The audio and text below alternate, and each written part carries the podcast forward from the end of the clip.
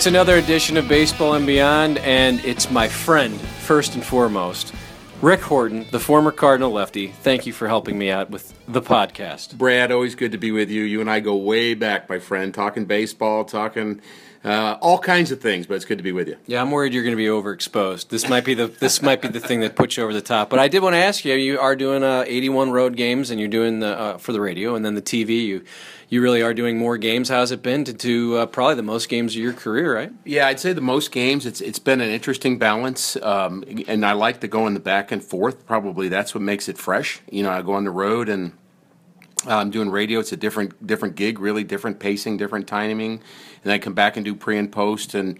Uh, and, and some games at home on TV, it's it's it just changes enough, I think, to make it interesting. And you know, I, I think it helps uh, from the point of view of you know, obviously I'm in the opinion giving business and analyzing, and, and I feel like it's a fresh audience. Which you, know. you don't mind sharing. No, it's part of the day, part of the deal. I've been doing it since I was two years old, so I, am not stopping. But but I think the, the, the fact that it's a different audience actually energizes me a little bit, and it's not really a different audience. It just feels like it. It may be, in some senses, it is, but uh, you know, it's also a different way to communicate it, whether I'm doing it through picture or words. Yeah, it's been fun to watch you rise because you started on post games on Channel Five, and then Eleven, and then Fox. So, but I'm a big fan of Ricky Horton stories. You do spin a yarn like no one I know, and my first favorite one is the day you get called up. I think this is a great story. I don't know how often you've told it, but uh, for our podcast audience, tell us a little bit about that day. Uh, the first time you get the the uh, the call up from Whitey. Well, the first time I got the call, it's, it's the thing that uh, every player is dreaming about. Again, since the age of two, probably. You know, my my mom actually wrote in my baby book that I was going to be a ball player when I was two years old. And there's something about I always had a bat in my hand. I always had a ball. I didn't swing the bat very well, but uh, clearly, uh, if you look at my big league numbers there, but it was a it's a heart thing. It's a dream thing. And here's my moment where I'm going to be a big league player or not. I was told uh, the last day of spring training that if I pitched well, I'd make the team, uh, and if I didn't, I wouldn't. Uh, Hal Lanier told me that, our, our, our, third base coach, and he also said the same thing to another left-handed pitcher, and we both pitched that day, and we both pitched well. So it was unclear. So the spring training's over, and I'm trying to figure out whether or not I've made the team or not, and it's not self-evident. I can't figure it out. And People are leaving. People are spring training is breaking, and I'm standing at my locker confused. And so Andy Van Slyke was a good friend from the minor league time, and he said, "Well, if you don't know what's going on, go go talk to Whitey." And so I went in, knocked now, on. The way you've told me this before, is, uh, which makes me laugh even more. Just go talk to the rat. Go talk to the rat. Yeah, and, and I said, and at the time I was not used to calling my boss the rat. Exactly. So, so the, and Ozzie calling him Whitey also has got some weird connotations. To be honest, really, really uh, awkward. Okay. Sorry, not my no, story, but I'm interjecting too no, much. No, but that's good color. I learned from you. that's good color. I, I, appreciate that. So, so, so my favorite part of the story, beyond those things, although those things are certainly interesting, I didn't, I did not call him the rat that day. It took me about five years, but to be comfortable enough to call him the rat. But I knocked on the door because I want to know if I'm a big leaguer. This is my moment. And, and yeah, yeah, come on in, as, as Whitey can only say it. And I walk into his manager's office in Al Lang Stadium in, in St. Pete, Florida. And he's standing there. He just turned around the corner. He'd just come out of the shower. He had a towel in one hand and he was cleaning out his ear with it. And he had not a stitch of clothing on. He said, Yeah, yeah, yeah, what do you want? And so I asked him the question. I'd been this dream moment of my, you know, did, well, did I make the team? He goes, oh yeah, yeah, yeah. I forgot to tell you. Yeah, yeah, good God. I said, okay, thank you. Turned my head and just buzzed out of there as fast as I could. So, so I, I call it my naked Whitey Herzog story because it, it, it's it's the dream again that was maybe manifested in a way that I had not exactly imagined. So, I mean, it was really a, a, bizarre moment. And then I go out to tell my wife in the parking lot, and this is this was kind of important to me too to go out and t- share with my wife that that that you know we were going to the, we were going to St. Louis. We are going to be in the big leagues. She'd gone through some of the minor league life with me, and so I go out there. She's beaming from ear to ear, and I could tell. She said, "Oh yeah, Dave LaPoint told me." "Oh great!" So Dave LaPoint tells my wife. Naked Whitey Herzog tells me, but it was uh, still still good news nonetheless. I will say this is a, a, crazy thing that I just thought of. I've heard a few players tell me that they don't know it's crazy that the you know this is all the player is thinking about you know that last day and, and, everyone knows who the last two guys are but the manager doesn't really seem to comprehend that maybe we should tell uh, Jeremy Hazelbaker or we should tell John Mabry who told me the story about LaRussa not telling him well communication is a hard thing because the, the decision is made with a lot of factors, and we always know there's contracts involved, there's you know options and all that stuff at the management level, and then you kind of make the decision. Then you figure out, okay, how do we let them know? Well, baseball's kind of an aloof game. People are spread out. Where are they? And so in spring training, when you get rele- released, the common way to do that on the bad news part is you wait till everybody goes out on the field, then you call them into the clubhouse by themselves, which I think makes a lot of sense. I actually had that job once when I was coaching with the Indians I had our, our minor league pitching coordinator told me and Rod Booker we had to go find a guy named Godowski to release him. So he told both of us where we were standing, he said, Well, we're going to release Godowski, so you need to go get him. And I said, We said, Okay, well, we'll go get Godowski. So we're walking out to the field, and I told Rob, Rod Booker, I said, Well, er, not Rod Booker, uh, Booker, I forgot, Greg Booker was his name, a former pitcher with the Padres. We were coaching together. Rod and was a Cardinal. Rod was a Cardinal, right? And Greg, both of them teammates of mine. But Greg, Greg said, uh, we got out towards the field, and I said, "Well, Greg, did you have him last year?" And he said, "No, I never heard of him." And I said, "Well, I don't know him." He goes, well, "Where do you think he is?" And I said, "I don't know." So, so we're guys are stretching, and, and he just said, "Well, I'm going to figure it out right now." He said, "Hey, where's Godowski?" and and and this guy this guy timidly raises his hand, and we both have to go get the guy. So what was meant to be a very private release ended up to be a very public uh, thing for him that he's probably and and that's what we don't think about too, how critical that's a watershed moment in that guy's life. And if you don't think about that as a coach and i think sometimes we miss that as fans frankly. When a guy gets his first big league hit every time that happens brad you've heard me say it on the air i talk about his high school coach his dad, his mom, his aunts and his uncles that sat in lawn chairs and watched him play, uh, his next door neighbor that watched him grow up. And I mean, that's a celebrated moment for a whole lot. Everybody he went to high school with and friends from college. I mean, it, it's a big deal for that guy beyond us just seeing the guy hit a base hit the other way. Yeah, you, and you mentioned the Indians, and you mentioned the the basically having to release someone, and that makes me think of the movie Major League. And the, the, the I've been very fortunate to be around the team and do some traveling and seeing that inner workings. But the more I was around, the more I realized Major League was pretty close to a lot of things that you had. You had crazy characters. I, I think of Cerrano as Pedro Guerrero. Yeah. Oh yeah. Um, what's I mean, it's kind of the same thing, and and you like he says, like Jake Taylor says, if you get a red tag, you've been released, and you go to, to, to the minor league. It was a pink slip for us, but a red tag, pink slip, that's close enough. And we did have Cerrano. When I played winter ball, uh, there were two or three guys on our club that would have candles lit in their locker with some odd looking statue in the middle of it, and you know, one of the you know local guys, you know, guys would say, "Well, that's voodoo. Stay away." And I'm okay, I'll stay. I will stay away from that. In fact, in Dominican, uh, one day I was coming in from the uh, from uh, batting practice, and I heard a noise, and I came in. I found out that that two of the guys had taken their guns and they were shooting against the wall. They were taking pistol practice against the clubhouse wall. Uh, and I just went back out and worked out some more. I mean, it, it's just a different world. But the the the, char- the characters uh, characters in this game, uh, they're not just caricatures; they're real. And I, I, think, frankly, Brad, I think some of the character uh, craziness that wasn't all good, frankly, but but was certainly there was very fun uh, as part of my experience. And people say that modern day players have more fun because they flip their bat flipping your bat's not fun. And I'm not saying shooting against the wall is, is, is, is the prescribed fun, but we had a blast playing baseball, and we did all kinds of fun things, and we had funny teammates, and you know it was just part of the deal. Mickey Mantle flipped his bat too. There's plenty of video of it. So uh, well, yeah, and uh, well, but the idea is, I, I think that that's a that's an opinion that you've heard me talk about. But I think that there's people that are that are making this this debate about old people don't know how to have fun, young people do. That's not the right word. That is not the right word because I can promise you that players today do not seem to have as much fun as players did 20, 30, 40 years ago.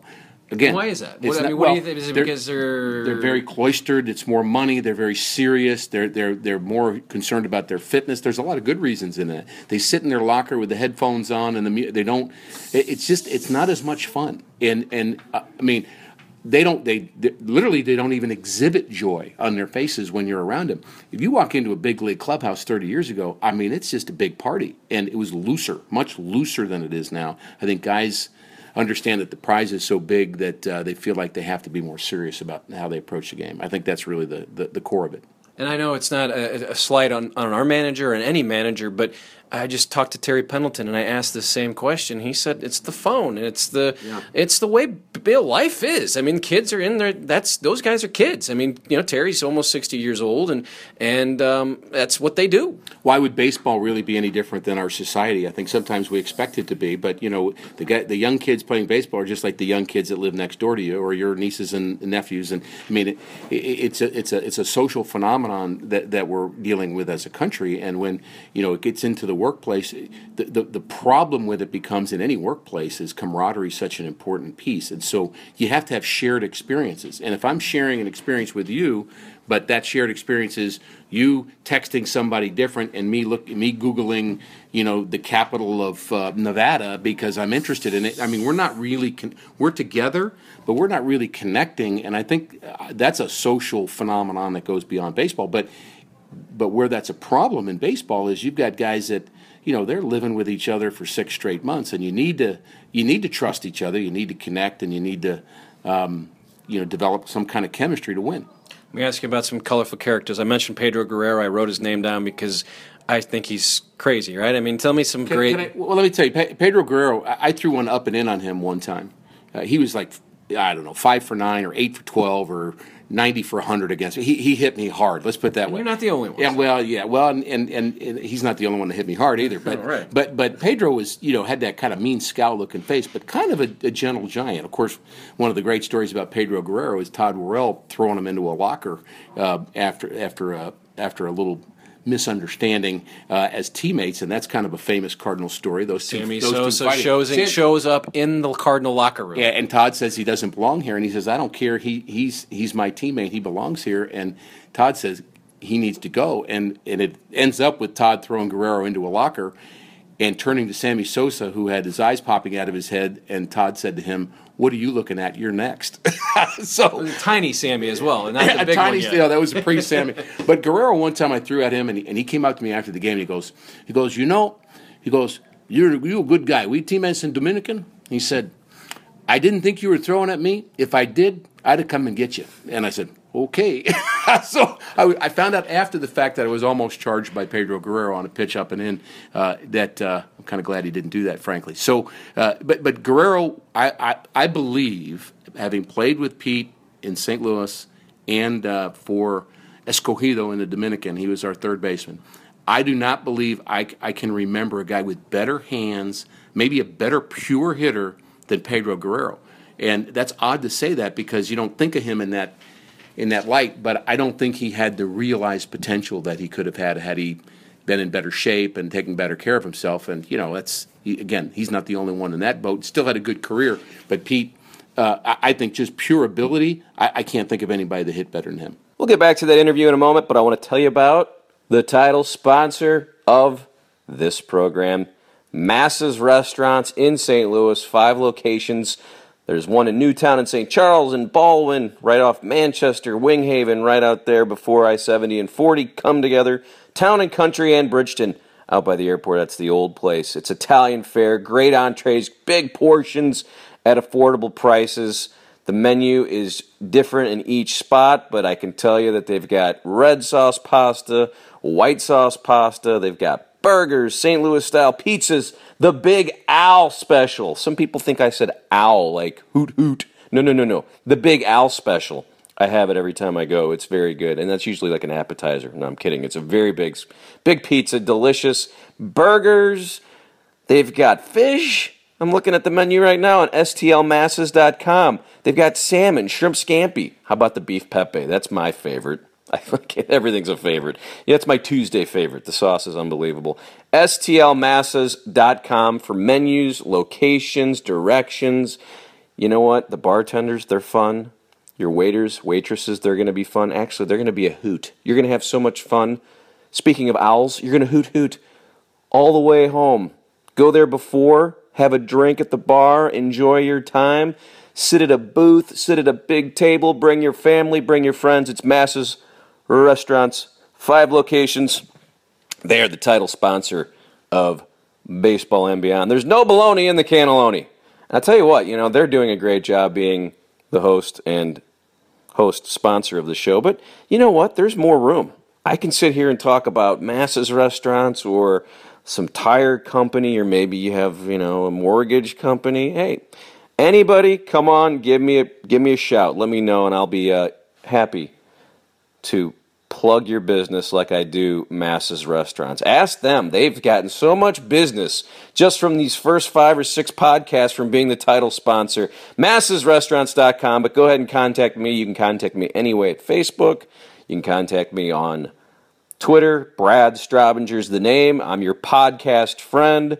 And also remember that I put out a little companion blog called bradsportspage.blogspot.com. Each time I put up a new podcast, I put up a little blog with a little information about our guest and maybe some side videos, some interesting little uh, sidebars, as they call them in the Post Dispatch. STLmasses.com, our title sponsor. Tell them Brad sent you. Maybe some extra T-Ravs, a little more red sauce. And check out their Facebook page as well, M A S S A S Massa's. Back to the interview we go. Thanks for listening. I grew up in the 80s and I realized Bob Forsch won a lot of games. Um, and I know he's in the Cardinal Hall of Fame, so Cardinal fans know what he did. But I think when I talk to former teammates of his. They just cannot tell enough great stories. But what I remember as a kid watching was Game Four against the Giants. Jeff- Jeffrey Leonard had hit four in a row in the NLCS, and Bob Forsch knocks him down. And Mike Krukow from the Giants has already said that's what turned the series around. The fact that Bob Forsch said, "I'm taking it upon myself, and I'm going to drill." Jeffrey Leonard. I know I, that's obviously just one story, but Bob Forsch. I mean, that was what he was. He that that he had no fear, and he was going to make a statement, and that's what happened that day. And I'm sure that happened, oh God, a hundred times. Many times, and and so it was a, it was an exhibition of his courage, his fore, forethought, his leadership, his uh, sacrifice, his willingness to do it, and also he did it. I mean, if you're going to hit somebody in the ribs. Um, unobtrusively he did that. It's not like he stared at him and yelled at him. I mean he just just did it. You know you don't i'll just show you i just did it and that's it and and, and kind of moved on and, and i think professionals then understood that was part of the deal. And and you know bob multiple stories with bob as a teammate uh, and the leadership that he showed me and the direction that he showed me most of it just by watching him. Um, i had the honor and i'm not sure that's the right word but because it, it, was such a, a a horrible day, but I, I, had I had the responsibility to to speak at his funeral and and introduce many of the many of the friends that he had in baseball and out, and um, and we kind of collectively did a, a eulogy uh, for him after his passing that was so sudden and so you know, I mean, just um, ironic in, in a lot of ways because it was right after the World Series, and it just he literally threw out the first pitch for I believe it was Game Six of the World Series, and and and and so it just it just happened too fast for Bob. But I I have great memories of him, and and uh, and uh, anybody that played with him knows him as the consummate professional. We have a couple more minutes. I appreciate your time. Tell us a little bit of what that flight was like after 85 winning in L- LA. We can talk about the one from Kansas City. Yeah. It was a short flight. But what was it is it was it crazy? Tell me everything that goes on or was it just well, very professional? Well, I would say that when I, when we won when I was with the Dodgers, uh, that was 88 and when when we won the World Series in 88, I had some wonderful moments and I would say most of those moments were done in a combination of my wife Ann and I celebrating being world champions because uh, I felt uh, at some deep level that I'd crashed a party at a really good time. And and I I hadn't been with him since spring training, and there's something different about that. And a day you know, Mike Scioscia was great to me, and, and Orel Hershiser and I were buddies then, still buddies now, and, and Dave Anderson and I were close, and John Tudor was there, another friend, and so there were plenty of guys that I knew, and Tim Crews, who's passed, that I that I just really liked these guys and, and connected with them, but but but the effort that it took to get to where they were I kind of just joined in on. I did have some games that were important, I think, in the playoffs. But but so when we when you celebrate in that context, it's a great celebration, but you kind of feel like you're at somebody else's graduation party and you're just enjoying that with them. And so, uh, but but at some level, when you're driving down the streets of uh, the main broad, I guess it's Broadway in downtown L.A. and it's a ticker tape parade, and I'm sitting right next to Orel Hershiser and and my wife and and he and his wife, and we're enjoying that. I mean, it's pretty unbelievable. And getting on a plane uh, not long after that and flying to the uh, to the to the White House with Mr. O'Malley in the back and talking to him about baseball and going to meet uh, the president at the time, uh, Ronald Reagan. I mean, pretty cool moments. And so I remember meeting the president and Mrs. Reagan. I remember clearly, and I remember being on that plane going out to the to, to the White House visit, and I remember being on that float. I remember Orel pitching 56 innings in a row without giving up a run. I, I remember a lot of good things about it, but I still feel like I was a bit of an interloper. Last one, uh, the 80 80s rivalry with the Mets, and I just saw the 30 for 30 with Strawberry and Gooden, and it's really good. And it's crazy to think what what I took out of it, out of, out of being a Cardinal fan, is those guys were degenerates, and the Cardinals seem like choir boys. Like yeah. if you look at the rivalry, and now you think about it, they probably, and it still kind of goes now why people hate the Cardinals because yeah. I think everyone thinks of the Cardinals as this holier than thou. But I really enjoyed that Mets team. I mean, as a Cardinal fan, I shouldn't like that team, but boy, they were fun. And was it as was it? Am I am I kind of getting yeah. where I think I'm well, getting? Well, I think I think that you know when when you're you might look at somebody who's a you know in any context, and this could be in a in a social system, in a, at work or in in school, and you look at somebody and say, oh, they're just goody two shoes, oh, they're just doing everything right, and in some ways you kind of think, ah, and then yeah, that bothers you. But you know, 40 years later, when they still love their wife and they have you know they they care about their kids and they and they pay their bills and they show up at work, then you kind of say, well, you know what, maybe they, maybe those choices weren't so bad. And I and I'm not I'm not really denigrating the Mets because in fact, you know, I think about Strawberry and and and Gooden specifically Strawberry, and I've not seen the 30 on 30. I'm dying to see it, and and, and I know I know some of the things that are in it, but uh, Strawberry. Um, and I connect connected back then. We still connect now, and he has certainly made great life changes. And he's you know he's serving people right now who have addictions, and he's been a minister throughout the world, and and is and is really trying to have a positive impact on, on our world. And as for as for Doc.